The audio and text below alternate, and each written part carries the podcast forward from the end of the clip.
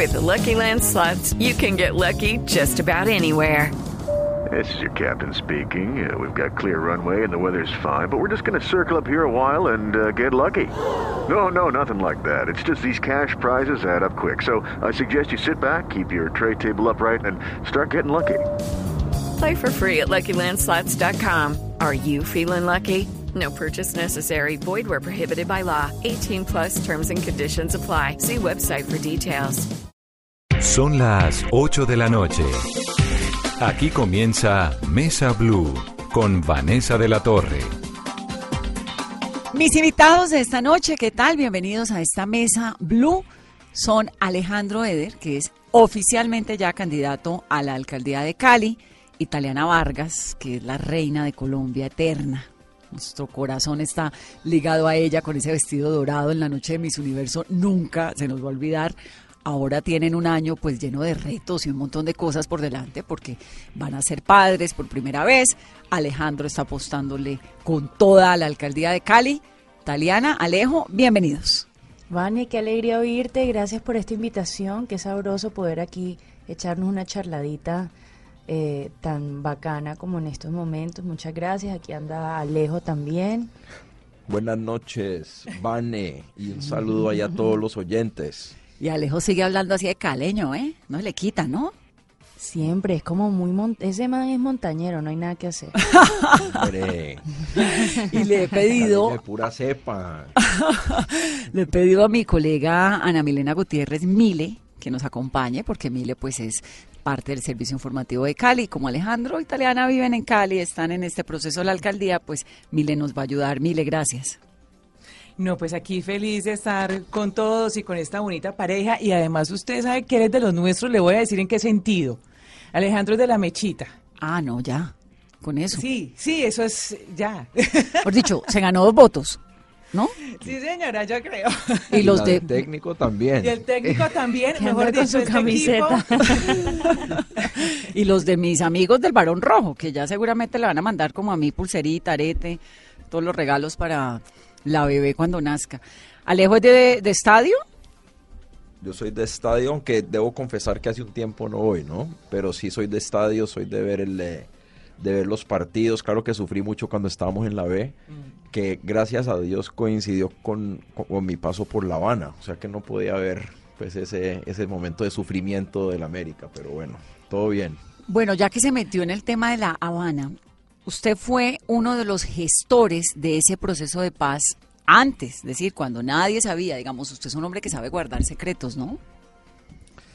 Pues yo soy un hombre que sabe guardar secretos, sobre todo si son secretos, pues, eh, pues en este caso eran secretos de Estado, ¿no? Por el bien de la nación. Yo sí trabajé en el, yo empecé a trabajar en el proceso de paz, me acuerdo perfectamente en, en- o, mejor dicho, me empecé a trabajar en los contactos con las FARC en mayo de 2009. O sea que desde los primeros enviones que hicimos en ese entonces. ¿Cómo fue esa, esa, esa época cuando comenzó a cocinarse el proceso de paz sin que nadie lo supiera durante el gobierno de Álvaro Uribe, además, ¿no? Pues eso era en, en la época, no sé si te acordás más o menos, fue en, fue en abril o en mayo del 2009 que, hay- que sale el excomisionado de paz Luis Carlos Restrepo y, ahí queda Frank Pearl, que en ese momento era el alto consejero para la reintegración, que era además el- la persona con la cual yo trabajaba. Yo era el asesor de estrategia de Frank cuando era consejero de reintegración y él queda como alto, alto comisionado para la paz y consejero para la reintegración y ahí empezamos a, a- a tantear a través de un canal que sabíamos que existía, enviando cartas para pues, iniciar el proceso que, pues, que terminó dándose. Entonces esas cartas las mandábamos a través de courier humano y más o menos demoraban casi que un mes yendo y un mes volviendo, se las mandábamos a, le llegaban hasta Alfonso Cano en ese entonces, Cano ya era comandante de las FARC y así fue que, que se fue se fue cocinando. Bueno, Alejandro, digamos que hablemos ya un poco de lo que está pasando ahora y de todo ese proceso de reintegración que ha sido tan, tan complejo, que la gente eh, no ha entendido muy bien qué es lo que ha estado pasando. ¿Usted cómo lo ve en este momento? Porque digamos que ya conocemos algunas historias que han sido eh, muy buenas, digamos favorables, otras no tanto. ¿Usted cómo lo ve? Yo creo que el, el proceso de reintegración de Colombia es y sigue siendo uno de los mejores del mundo.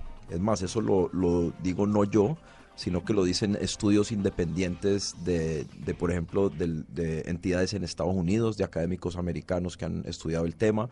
Recientemente, una universidad sueca muy respetada que se llama la, Universidad de Uppsala también encontró lo mismo, que los, los, índices de éxito son superan cualquier otro proceso de este tipo Pero a ¿cómo nivel le mundial. explicamos a la gente, digamos, que, que no está tan de acuerdo con ese tema para que lo entienda? Lo que pasa es que normalmente solo las, las noticias malas salen. Entonces las personas ven, no, es que el proceso de reintegración de las FARC no ha funcionado.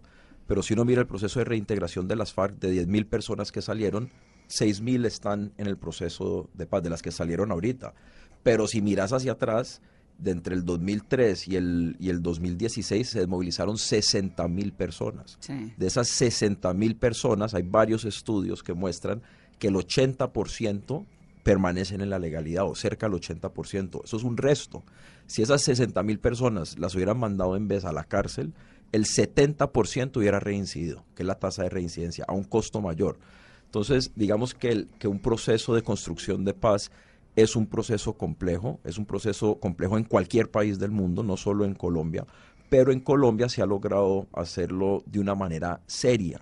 Y eso se logró principalmente porque en su momento, cuando estructuramos lo que era la Alta Consejería para la Reintegración, luego le cambian el nombre a la Agencia para la Reintegración, hoy es la Agencia para la Reincorporación y la Normalización, pero es la misma agencia. Cuando se estructuró en su momento, arrancando en el 2006, se hizo con unos criterios que son muy prácticos a la hora de hacer gestión pública. El, ¿Y la- qué? el primero, Y que que se va a trabajar cuidando los recursos. Segundo, se va a trabajar con excelencia técnica, es decir, con la mejor, las mejores personas meritocráticamente. Y el tercero es que se van a plantear las metas de largo plazo para saber cómo se resuelve el problema y no, no pensando en los tiempos políticos, sino en los tiempos que se necesitan realmente para resolver los problemas. Además, uno, uno que conoce el- esa agencia. Alejo, y uno ve, pues, decir, yo he tenido la fortuna de conocer un montón de espacios transitorios de los guerrilleros, un montón de historias de personas que reinsertaron. Y la verdad es que uno dice, bueno, esta agencia realmente funciona. O sea, es como de las pocas cosas. Bueno, el Estado funciona, tiene unas falencias, pero la agencia verdaderamente funciona porque es que le dio posibilidad, segunda posibilidad de vida a un montón de gente que no la tenía. En lo personal, cuando usted le comienzan a, o le proponen, que según lo que le entiendo fue Fran Peer, le proponen este cuento del proceso de paz, de metámonos por aquí, en lo personal, ¿qué le pasó por la cabeza? Pues mira, yo, echemos un paso para atrás. La última vez que vos y yo hablamos fue el, el 11 de septiembre de este año.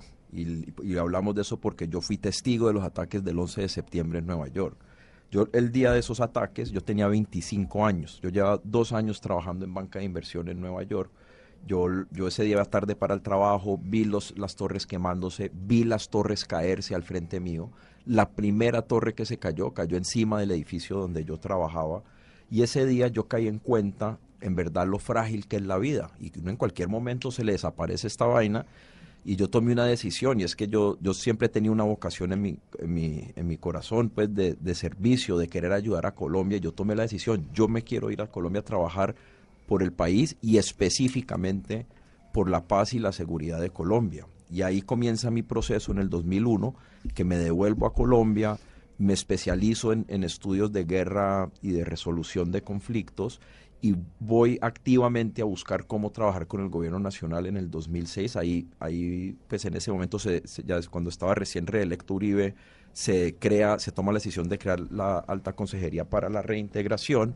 Conozco a Frank por amigos en común y él, él me, me incorpora a su equipo como asesor de estrategia para, para liderar el proceso de rediseño de la política de reintegración de Colombia. Y en la familia, Entonces, Alejandro, usted es de una familia tradicional, una familia vallecaucana, que además han tenido pues unos problemas de seguridad que no son un secreto, etcétera. ¿Qué pasa en su casa, con su papá, con su mamá, con sus hermanos, cuando usted dice yo me voy a meter a trabajar en esto? Pues inicialmente, por así decirlo, hubo un poquito de, de preocupación. O sea, recordemos lo que era el país en el año 2001. Estamos en pleno Caguán, el país estaba en llamas. Cuando ya tomo la decisión, después de especializarme en el, en el 2006, que definitivamente voy a seguir ese camino, pues ahí, pues también hay, digamos, preocupación, pero también mi familia me respalda porque ven que es en serio, ven que estoy preparado y sobre todo algo que me dijo mi papá, que mi papá pues, es hijo de Harold Leder, que es el primer, eh, el primer secuestrado por las FARC y asesinado además en 1965. Su papá, es víctima pues, directa, ¿no? Mi papá es víctima directa, como lo son muchos colombianos y como lo es pues, mi familia esencialmente. Después hubo bastante más secuestros, pero él, él, él tiene presente que esto es un, una labor muy importante que hay que hacer por el país y mi papá siempre ha sido de la filosofía de que los, los cambios grandes en una sociedad los generamos entre todos. Si queremos que la sociedad cambie, todos tenemos que echarle el hombro y todos tenemos que trabajar pensando en el bien común siempre por delante. Y le dijeron, pilas Alejandro, cuídese, no le vaya a pasar a usted lo que le pasó a su abuelo. Pues a mí una vez cuando yo estaba, yo ya llevaba como tres años trabajando en la reintegración, ya estábamos en, intercambiando mensajes con las FARC y yo era, era una de dos o tres personas que estábamos trabajando en eso con el presidente. Y me acuerdo que una vez mi mamá me preguntó, mijo, eh, cuénteme algo, ¿ese trabajo que usted hace es peligroso?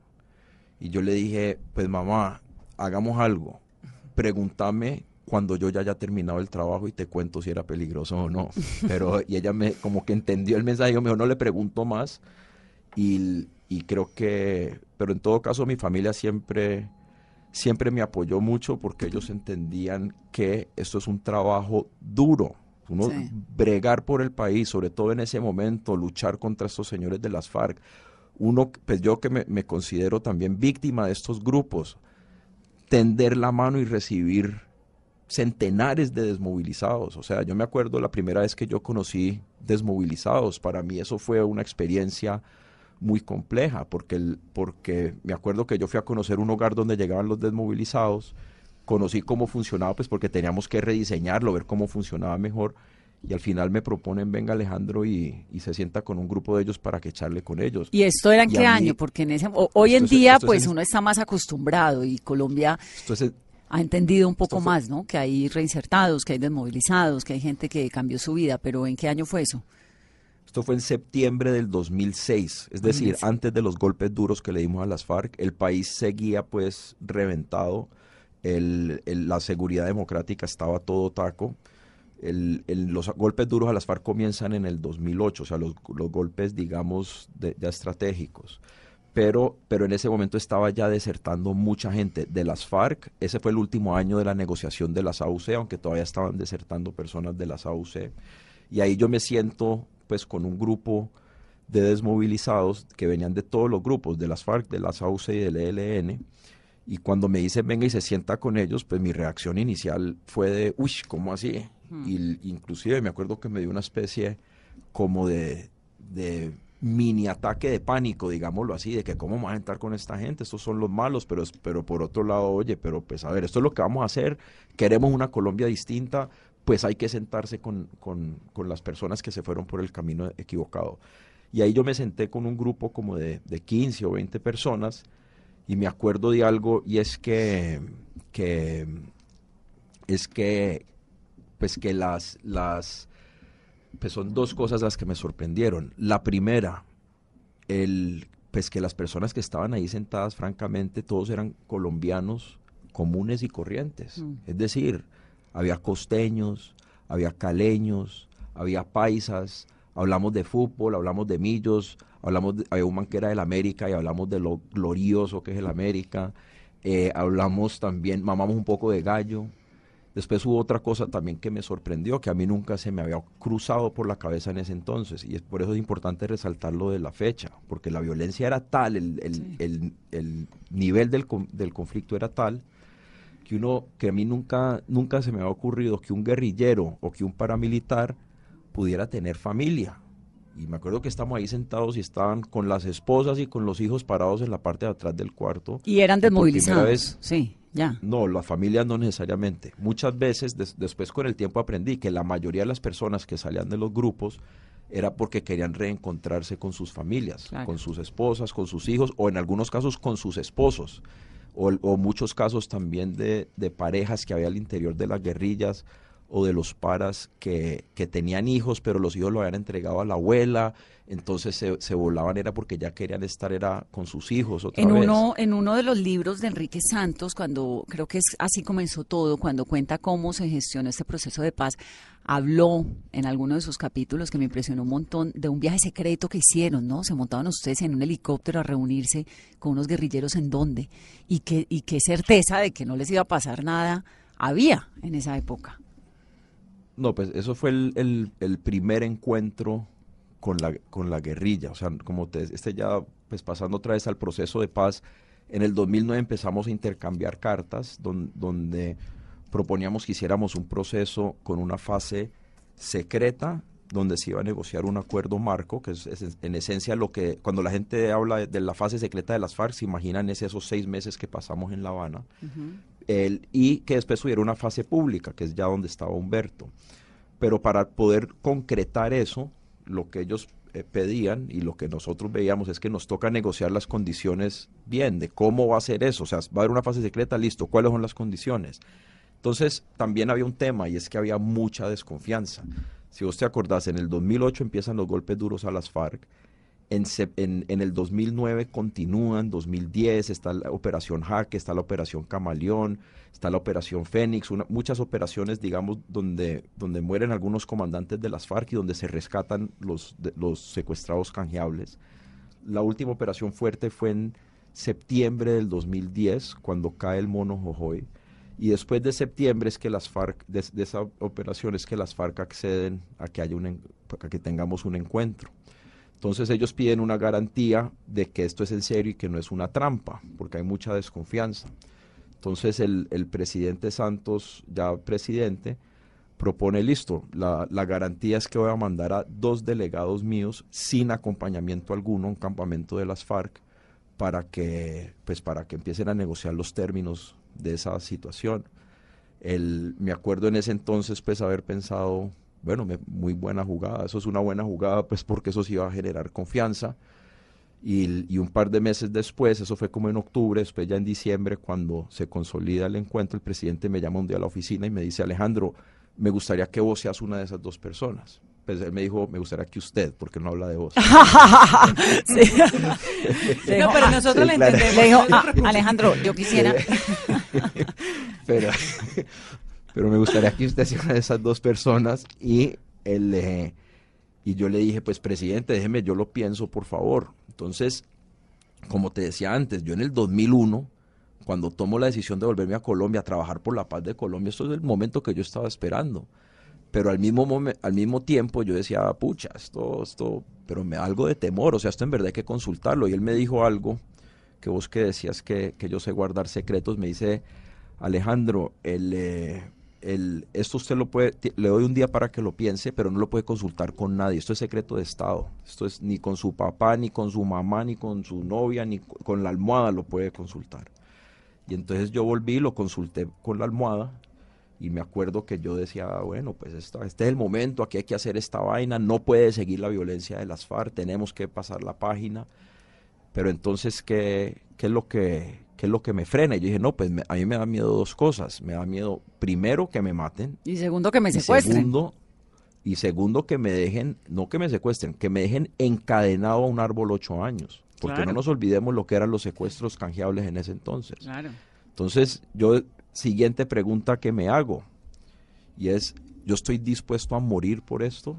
¿O yo estoy dispuesto a quedarme encadenado a un árbol ocho años por esto? Y la respuesta que me di a mí mismo fue, pues, pues a ver, yo he sido un hijo privilegiado de este país, yo tengo esta vocación de servicio, yo, yo estoy pudiendo contribuir pues algo muy importante a Colombia y es ir poniéndole un fin a esta violencia. Yo he tenido unos buenos papás, buenos hermanos, yo he tenido, he conocido el mundo, he podido estudiar, es decir, dije, listo, pues la verdad, chuleado, pues yo, yo en verdad siento que, pues bacano tener otras experiencias, pero siento que, que, que, que estoy dispuesto a hacer el sacrificio. Además, han- habían pa- pasado otra cosa, yo en, en mis años de trabajar en ese entonces ya llevaba como cuatro, tres, tres y medio o cuatro años trabajando en temas de reintegración y de seguridad. Yo sí había, yo era consciente porque había visto pues, la situación en las bases militares. El, en una ocasión vi cómo llegaban helicópteros de combate con los soldados heridos y muertos. Y todos los soldados eran No, no, es que era es que a uno se le olvida, a uno se le olvida, pero eran años de la guerra de verdad, ¿no? De verdad, y, yo y yo un poco lo que decía antes que era lo que te decía que era algo que me dijo mi papá en su momento y es si todos no nos la jugamos por este país, este país no va a cambiar. Entonces, ¿por qué algunos sí y otros no? Y yo dije, no, yo estoy listo, yo estoy, yo estoy listo y, y, al otro día volví pues donde el presidente y le dije, presidente, ¿y qué chance hay que me maten o que me dejen amarrado a un árbol ocho años? Y el presidente me dijo, Alejandro, no hay ningún chance. Y yo le dije, presidente, listo, entonces yo voy sabiendo que había todo el chance que eso es lo que podía pasar. Claro. Pero, el presidente, porque dijo que no había chances y sí había? Te voy a decir una vaina, porque en ese momento es lo que, lo que había que hacer. O sea, en, en verdad, cuando vos vas a hacer una, una misión de ese tipo, todo el, todo el equipo necesita seguridad, ¿sí me entiendes? Es decir, seguridad mental. Sí, sí, sí, como darle la confianza. Sí, pero, darle la confianza. Exacto, pero... seguridad emocional, digamos, pero como un es que espérame un momentico, Taliana, porque yo ya iba a decir, en esa época, en ese momento de su vida, usted no estaba así de enamorado, ni iba a ser papá, ¿verdad? Entonces era un poco, eh, digamos, diferente tomar esa decisión. Por supuesto, él estaba dispuesto a morir por la patria, pero porque todavía no me conocía. Justamente esa es la pregunta, porque ya tenemos. Gracias a Dios hizo eso. escuchamos la voz otra vez de Talia. Gracias a Dios hizo todas esas locuras por la patria, cosa que me enorgullece completamente porque siento que todos tenemos la misma responsabilidad de devolverle al país todo lo que nos ha dado si queremos un país diferente. Pero mm, decisión dura de tomar con una familia. Él, como lo, Alejandro, como lo acaba de decir, él había disfrutado y, su país le había, le había dado mucho, estaba dispuesto a entregar su vida eh, por el país. Y, y en verdad eso es un eso es una frase que solamente refleja esa convicción de servicio que Alejandro ha tenido por siempre. Y que por eh, supuesto a usted le seduce. Claro, y nos une, y nos une. Digamos, Alejandro es clave y ha sido clave en todo el proceso de mi fundación Casa en el Árbol. Hoy podemos tener proyectos sólidos, coherentes, transformar la vida de miles de jóvenes y, y pequeños y sus madres en Santa Marta, gracias, digamos, a ese acompañamiento y toda la experiencia que él ha tenido. Entonces, a nosotros sí realmente no solo me seduce, me une. Es, es, es, unos valores que nos unen como familia. ¿Cómo funcionan ahora como pareja y como familia que ya están en ese proceso? Pues, ¿cómo se conocieron? Esa historia no la conocemos todos. No, no se conoce, secreta. ah, eso también hace parte de No, no, no. Alejandro la vio en su universo, le mandó un ramo de rosas, unos mariachis, un trío y se la levantó, ¿no? No, eso fue así nomás. Eso fue mucho más. Entonces, ¿cómo Yo cuando fui a Miss Universo tenía 19 años, ya tengo 30, eso fue hace bastante, 11 años. Y con Alejo tenemos seis juntos, ¿no? Yo ya era una mujer independiente, hecha y derecha eh, cuando nos conocimos. Hacemos una pausa para comerciales rápidamente. Esto es Mesa Blue. Soy Vanessa de la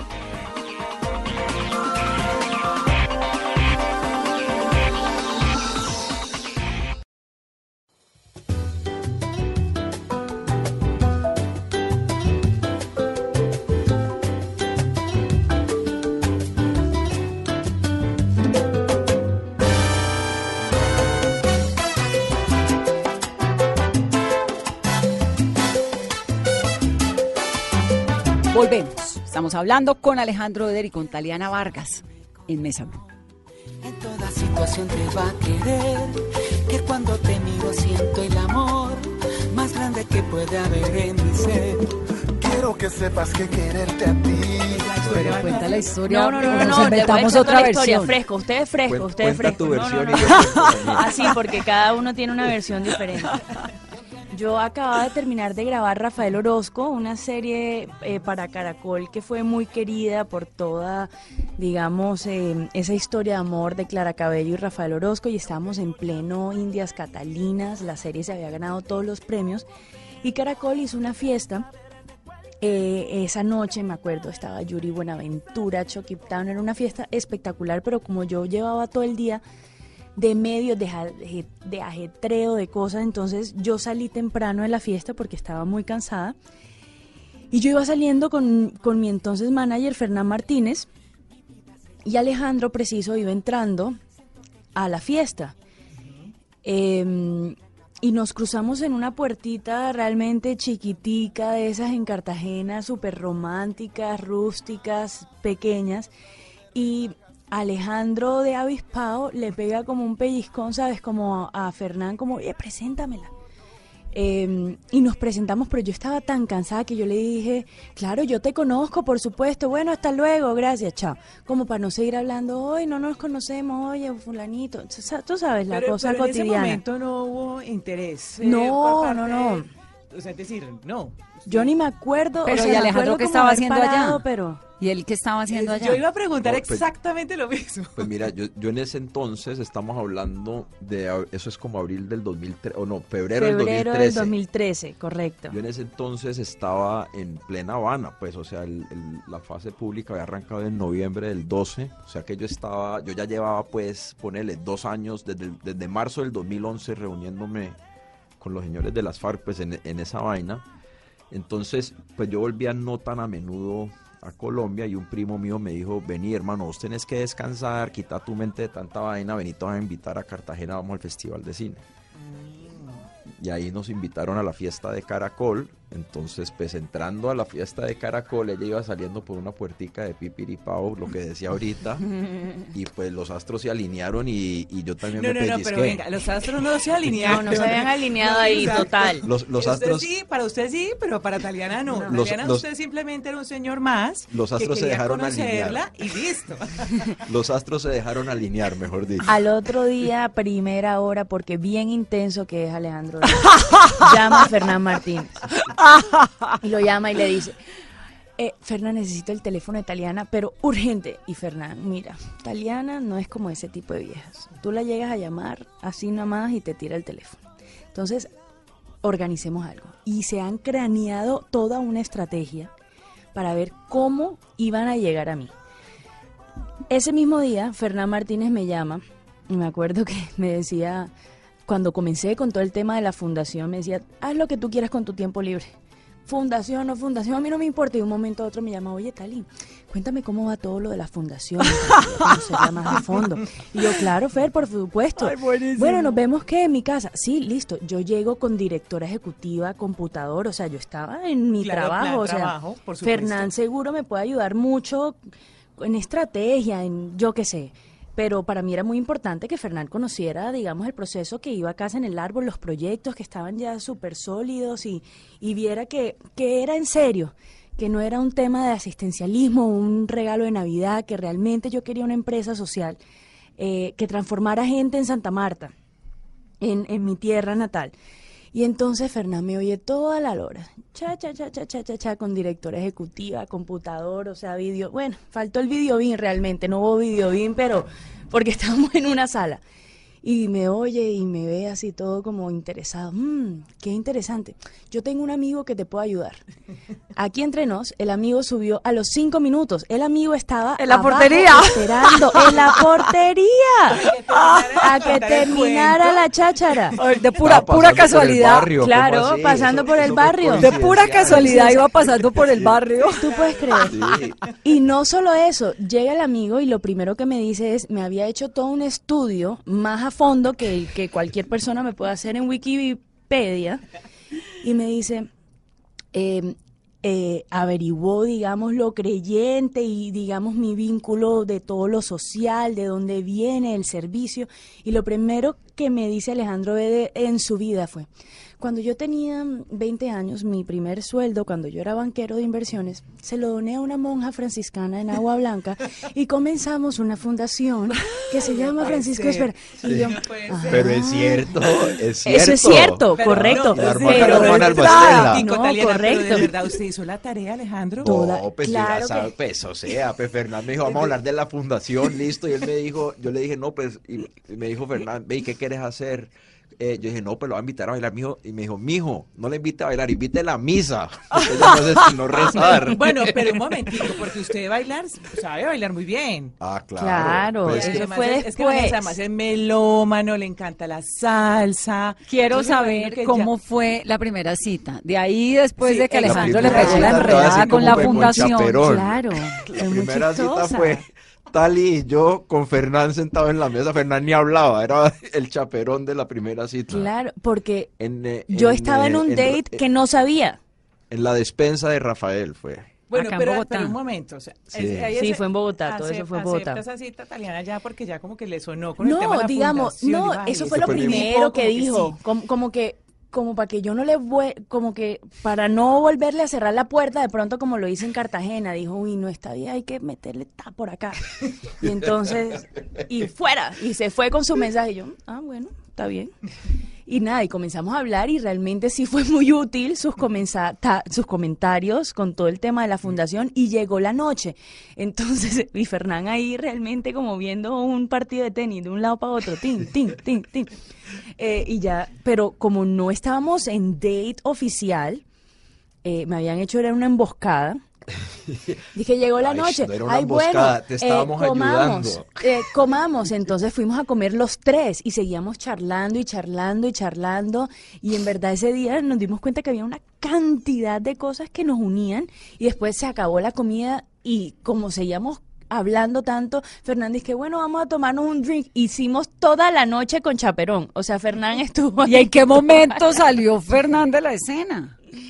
Nada, ya cuando cada uno se fue para su casa porque estábamos en un plan de no de trabajo, pero sí me entiendes, era un plan serio, aquí no había date, Pero, que sí pero, fue date. Pero ahí sí, sí pasó algo y es que los dos tomamos, pues, o sea, yo creo que sin hablarlo tomamos la decisión de conozcámonos bien primero. Así, Y entonces... así fue. ¿Y se cogió la en, mano eh, o algo? Eso fue, eso como en, como en febrero. No es nada, eso no, fue- no, no, porque este es un man ahí que estaba aportando a casa en el árbol, o sea, no había nada más. allá y yo acá O sea, sí, ya. Pero Se- Taliana, ¿se demoraron cuánto tiempo en darse un beso? ¿Tres años? No, No, tampoco, no, pero no, pero yo creería que para este tiempo tres meses es como si fueran seis años. No, pues, claro. Entonces, cosa que me alegra tanto que pudimos hacer. Claro, yo también estaba grabando otra serie que se llamaba Fugitivos. Él iba a La Habana, volvía y nos los tomamos realmente muy en serio conocernos y sin afán. Y porque- salíamos, salíamos a comer, pero ahí sí debo confesar algo, eso fue parte de la estrategia, porque Tali es un poquitico más alta que yo nada más. Entonces, yo tengo... Bueno, no, un poquitico no. ¿Cuántos, cuántos centímetros realmente? Realmente no son tantos. Lo que pasa es que de, un, de una mujer a un hombre y yo con Sí. las patas tan largas, él se ve enanísimo al lado mío, Además, pero son como dos, entacona. tres Uy, centímetros. Eso ¿Qué nos pasa a las altas. ¿sí? Sí. Además, uno Pero- se entacona, tengo- ¿no? Entonces eso también. Claro, más el tacón, la cosa, no, y la pierna. Este hombre es al revés, tiene como la pata corta y yo con las piernas que me salen desde la garganta. Entonces, si tú no ves, es un tema como de óptica. Y pero realmente solo Pero yo- Alejandro yo puede tengo- medir que 1,75 y yo 78, serán 3 centímetros. Yo pero, te- pero me veo enorme al lado de él. Pero yo tenía un, un tío abuelo que se llamaba Diego y él siempre, él nos decía a mí y a otro primo que, que vos conoces, a Lucas, que era el, que éramos pues no tan altos, decía, Lucas Garcés. muchachos, sí, el, el secreto para las mujeres es que hay que mantenerlas sentadas. Entonces al principio las mantienen sentadas hasta que ya estén flechadas y después sí. Entonces los primeros, los primeros dos meses muy caballeroso le abría la puerta, por favor vos por delante, no, vamos a comer, sentate, charlemos. Y era sentada los primeros dos meses. Y después cuando vi ya esta vaina está despegando, ya volvemos a la, a la salsa. La, la dije Ahí ya día- fue, la, ahí ya, fue No, ya ahí- la ahí- intención de invitarla a bailar. Claro, ahí dije ya, aquí Ya ya, estaba flechada. necesitamos ya la cambio de tercio y nos fuimos a, a Bogotá también, la invité a un, un sitio de salsa muy bueno que se llama Siboney, parecido al que hay aquí en Cali, no, no creo que estén relacionados, No. pero es el mismo estilo, pura salsoteca caleña. Y la llevé allá y, y descresté pues con, con, con, los, con- con los tres pasitos, no, mentira. con Usted- los, pues, con No, los más no, de baila, tres. baila. Baila baila bien. Alejandro, Baila porque sabe bien. bailar salsa si vivió tantos años por fuera de Cali.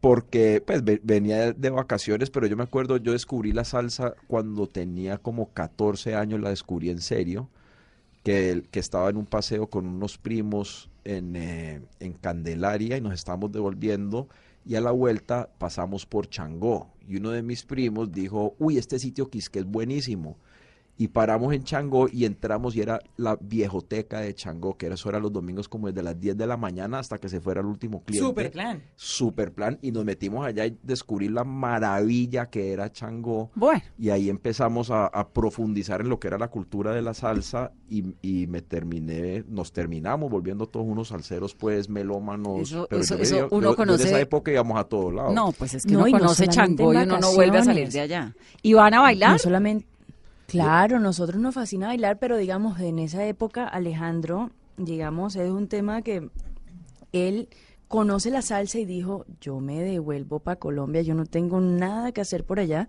Es que a mí la salsa... Y él terminó graduándose aquí en Cali, viviendo aquí en Cali solo, por amor por amor a la salsa. Pues o sea, yo aprendí a, yo, yo, nosotros, yo me fui del país a los siete años, salimos pues en esencia exiliados por el tema del secuestro, porque intentaron secuestrar a mi mamá, después secuestraron a una tía, después hubo varios secuestros en mi familia, desafortunadamente en los 80, que era la realidad pues en esa época, pero yo me devuelvo a los 15 años, el, descubro la salsa ese verano y termino revelándome, por así decirlo, termino los últimos dos años de bachillerato en, eh, en el Colegio Bolívar en Cali, pero pero sí era sí era muy sabroso pues o sea eso sí es todavía es bueno y, y, entonces Alejandro se enamoró de la salsa y se fue a vivir a Cali Italiana se enamoró de Alejandro y se fue a vivir a Cali ¿no?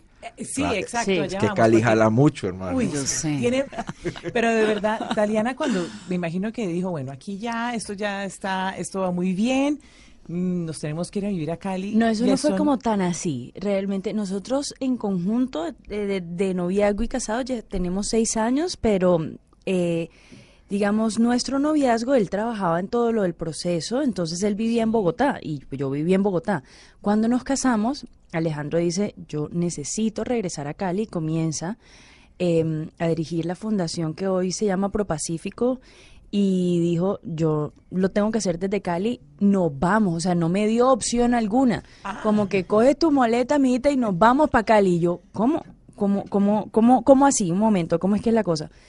Y, y fue así como, como en seco. Y cuando llegué, Alejandro, con lo... Pero tenemos que volver a Cali porque mi intención siempre era volver a Cali a trabajar por el desarrollo de Cali. Porque es que en Cali pasa algo desafortunado y es en Cali hay muchas personas buenas trabajando por la ciudad, mm.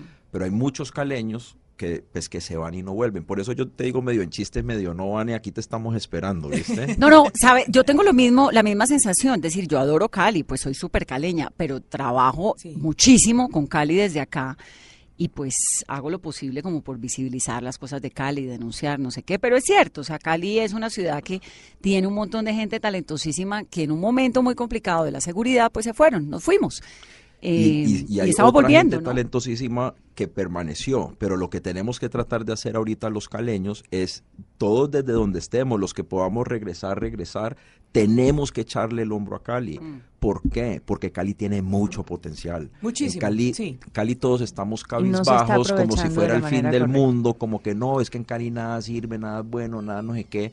Pero en la práctica, si uno empieza a hilar fino, Cali es una berraquera, Cali es una ciudad multicultural, Cali es una de las es la ciudad, eh, creo que más diversa industrialmente en términos de exportación. En, el tema de emprendimiento le va supremamente en el, tema de emprendimiento, en el tema es una ciudad de es una ciudad de inmigrantes que le da la, la, bienvenida a muchas personas que vienen de distintas regiones del país y que salen adelante. Es decir, nosotros tenemos que volver a, creernos, digamos que en, en que Cali es una berraquera, tenemos que empezar a mirar hacia adelante, tenemos que volver a soñar con Cali, tener una visión de Cali, pero todos tenemos que trabajar para sacarla adelante. No podemos seguir pues permitiendo que estemos divididos ni que nos dividan. Y yo creo que, pues eso es algo que yo he aprendido en estos tres años en Cali, es que tenemos todas todavía para volver a ser líderes en Colombia. Hay de todo. la ¿Cómo? Pregunta, la, pregunta, ¿La bebé será caleña o será de dónde? Caleña. Será caleña y va a hablar arrastrado. La pobre niña, le van a tener que parar. No. De agua, de agua salada. Con esa combinación de costeño y caleño, pobre niña, la fonoaudióloga a los dos años, como la hija mía, pues. Sí. ¿Cómo se va a llamar? Seguramente. Alicia, Alicia. Alicia, María se llama. Ay, divino ese Alicia nombre. Dorada, Alicia Dorada. Que nace en febrero. Nace ya muy prontito, en febrero. ¿Y qué ¿Está- tal el embarazo, Taliana? Me ha ido increíble realmente. He seguido mi vida con esta gran bendición del cielo porque siento que es el mejor regalo que me ha mandado el cielo a mi vida. Esta gordita y en el y en el momento que es va perfecto. Ayer preciso estábamos en en ecografía ya está acoplada para salir de una manera natural. eh, está perfecta como los milagros, porque uno cómo describe o cómo no narra que crece un ser humano, un alma, un corazón dentro de uno y uno no hace absolutamente nada y todo va No, es una a la cosa muy perfección. impresionante. Taliana, Es muy si Alejandro se vuelve alcalde de Cali, ¿usted qué quisiera hacer como primera dama de Cali? Pues, A mí, digamos, con todos estos años de experiencia trabajando en Casa en el Árbol, yo creo profundamente en los proyectos sólidos de desarrollo y de educación para la familia. Em, a mí no me gustaría, digamos, eh, ay, trabajar como en cosas mínimas o en que un regalito, en algo, sino me encantaría tener un, un equipo de trabajo y entregarle a la ciudad después de cuatro años un trabajo hecho por la cultura, por el emprendimiento, por la juventud, por la niñez, por las mujeres, porque hay mucho por hacer, mucho por hacer. Yo soy otra firme enamorada de Cali.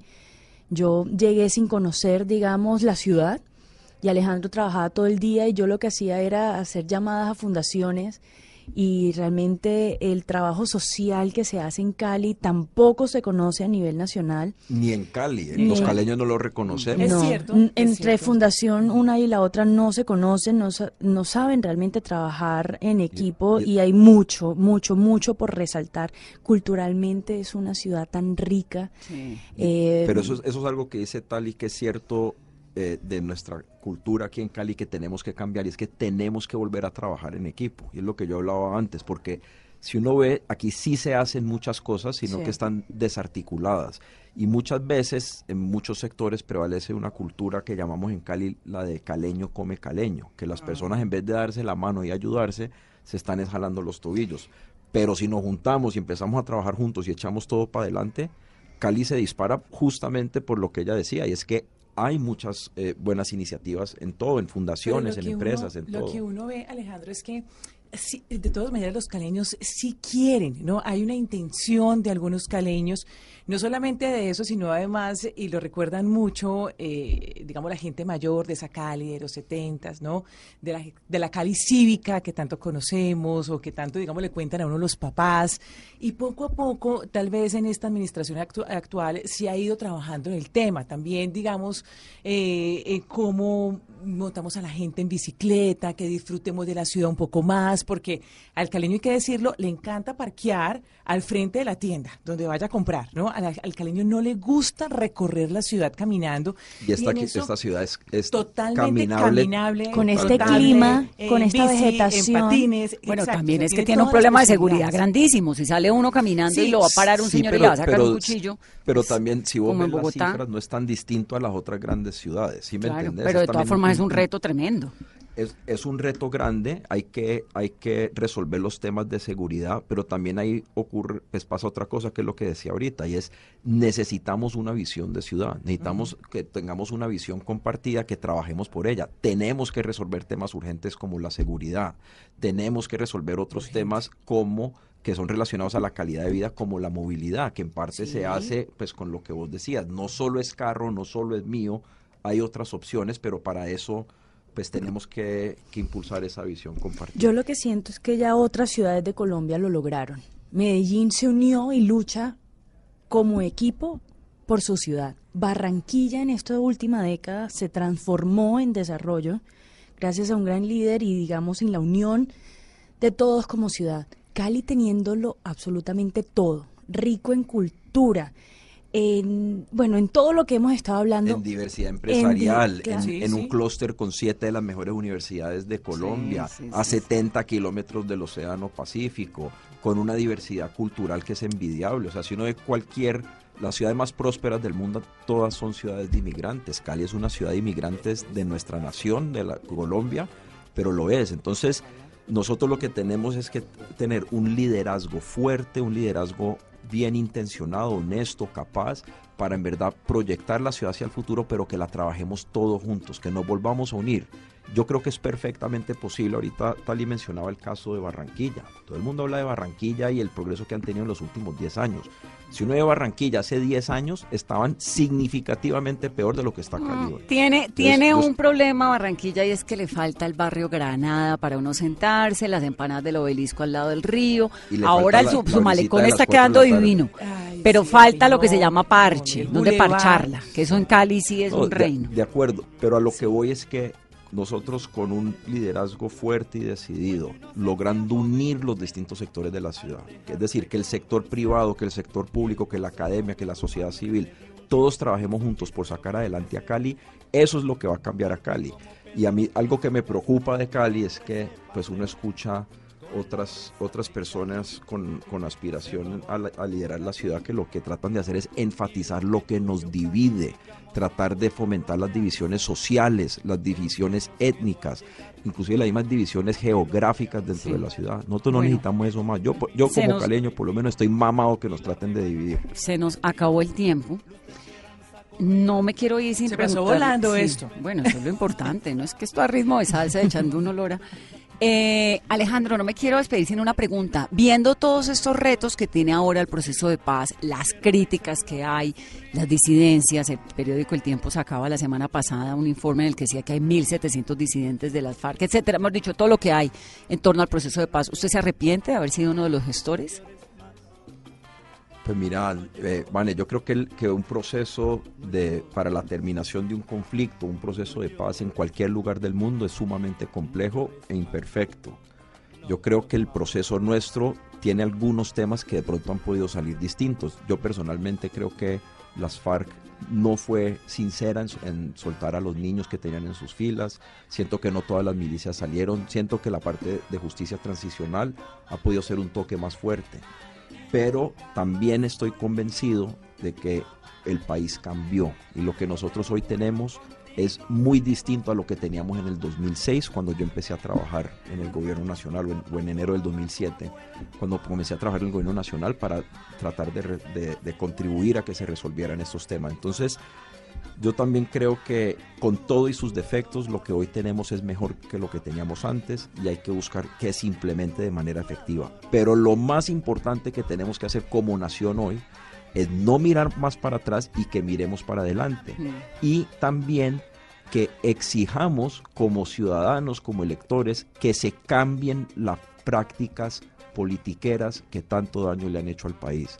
Nosotros tenemos que enfocarnos ahora en desarrollar a Colombia, en contribuir a la equidad, al desarrollo económico, al desarrollo social, y eso solo se va a lograr si hacemos política de una manera distinta, una manera limpia, una manera honesta, y si gestionamos lo público, cuidando los recursos, trabajando con excelencia técnica y con las mejores personas y pensando en el bien común. Y ese, ese cambio es posible, ese cambio nosotros yo creo que, tenemos que reconocer, vivimos en una democracia, elijamos distinto y le pido a las personas que están involucrados en la, en la, en la política, pues que, que abandonemos o que abandonen completamente las prácticas politiqueras. Pues Alejandro, Taliana, qué dicha escucharlos. Gracias por abrirnos el corazón, por contarnos su historia. Suerte en el año entrante. Muchísimas gracias, gracias a todos los oyentes, gracias a Cali realmente por por esa acogida que no solamente han tenido con Alejandro, sino por mostrar que, que se quiere un cambio, se quiere un cambio real, no más politiquería, una persona con visión, coherente, honesta. Entonces es un trabajo que, que como familia lo hemos disfrutado mucho porque creemos firmemente en que sí se puede. Y a ustedes, oyentes queridos. también. Me, me, despido también. Muchas gracias por la, por la invitación. A Mile también muchas gracias. A su casa, aquí mejor dicho, el año entrante con, con pues lista del proyecto de la alcaldía. Hacemos una entrevista política para que le cuente a los caleños qué es lo que, lo que pretende hacer. Porque preguntas hay un montón. Porque preguntas es lo que hay. Un abrazo y a los oyentes, gracias por escucharnos en esta Mesa Blue de fin de año. Soy Vanessa de la Torre con Ana Milena Gutiérrez hoy. Que tengan un muy feliz resto de semana.